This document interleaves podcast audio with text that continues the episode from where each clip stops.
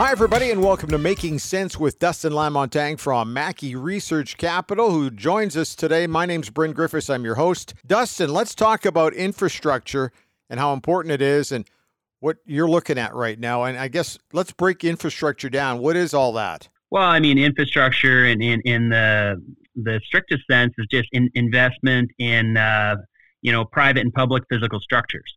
If if you want to get technical, um, you know, you're you're looking at roads, bridges, ports, uh, you know, telecom, uh, railway, pipelines, sewers, electrical grids. Uh, you know, so it it pretty much in, encompasses the the whole gamut, and you know that's without even getting into you know the all, all the infrastructure like you know b- buildings and, and industrial in, infrastructure. So it's it's it's it's a huge, uh, huge industry uh, worldwide. And uh, coming out of this uh, COVID, where 2021 has been uh, largely muted from an economic perspective, um, governments are going to be throwing, um, you know, trillions of dollars a year, I think, for the next decade uh, at infrastructure. in, in, in doing a little bit of research, um, you know, I'm always looking for good companies to buy. Um, and and it, it looks like there's about a estimated 15 trillion dollar funding gap for infrastructure uh, as we speak. Um, by 2040, um, the the estimate is that 100 trillion dollars will be spent on infrastructure worldwide. That that's a massive amount of, of money, and of course, um, Canada is no no stranger to infrastructure projects. I mean, we've we've got a lot on the go, and, and the federal government has made that a, a big commitment in their uh, economic growth models. Um, so uh, I, I, think it's it's definitely an, an area that every investor needs to be uh, focused on. Um, in, in Canada, you know, there, there's there's a couple different ways you can go about um, playing that uh, investment. You can invest directly in the companies providing the the uh, infrastructure, the build out. Um, you know, uh, large construction companies and so forth, engineering firms, or you can play the um, the indirect uh, line. Uh, you know, from a previous podcast, we talked about copper right. a couple weeks ago, and you know that's going to be a, a direct beneficiary of infrastructure spending as well. So uh, in, in Canada, luckily, we've got you know the expertise in, in construction and engineering firms, um, and we've also got the um, you know expertise with uh, mining a lot of the commodities like base metals that are going to be so integral in building out this infrastructure spend for the next decade. So I'm, I'm quite excited about this topic um, and this area for investing. Um, and even locally in Edmonton here, we've got a, a couple fantastic uh, examples of infrastructure companies um, you know, we've got Stantec, which is one of the largest engineering firms in the world, and we've got uh, we've got PCL, which is uh, uh, one of the largest uh, construction companies in the world.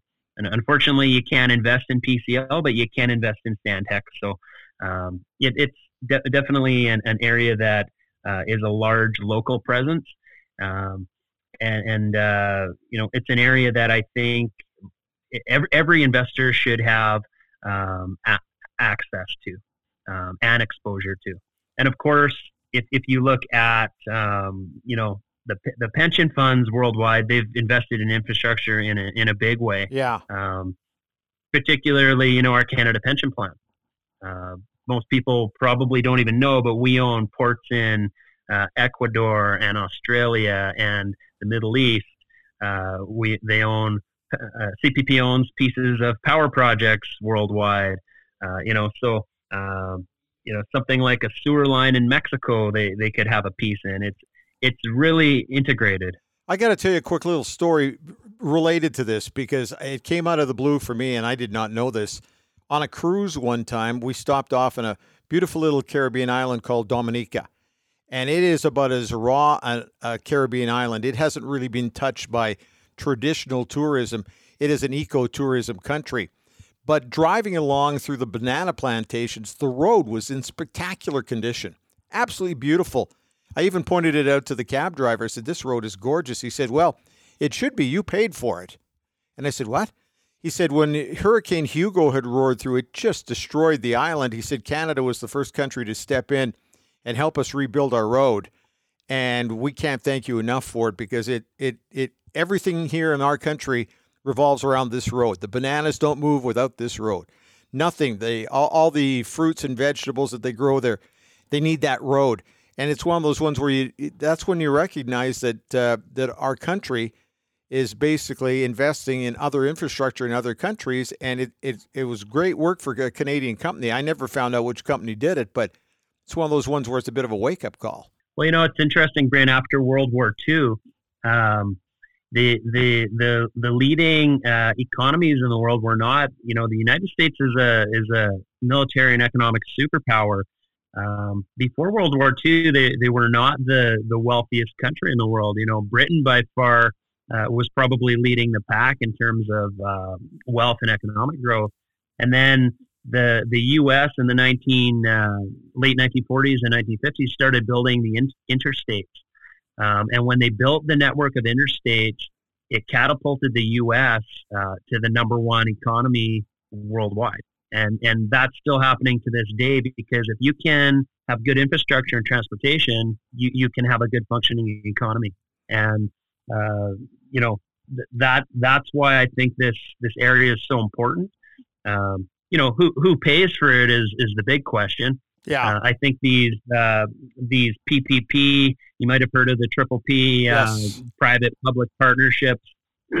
Probably in Canada, Highway 401 is the best example of that, where where they had a you know private industry pay for part of the um, highway, and then uh, they charge a toll, and um, you know, wor- works out to be a win-win because governments have to spend less money. It's, it's partially financed by private, um, and then they make uh, revenue to pay for the project. So I, I, can see this being a huge growth area, and, and you know, I'm constantly doing research uh, to to find good infrastructure names uh, for for clients to buy. You know, to hold for a long-term basis.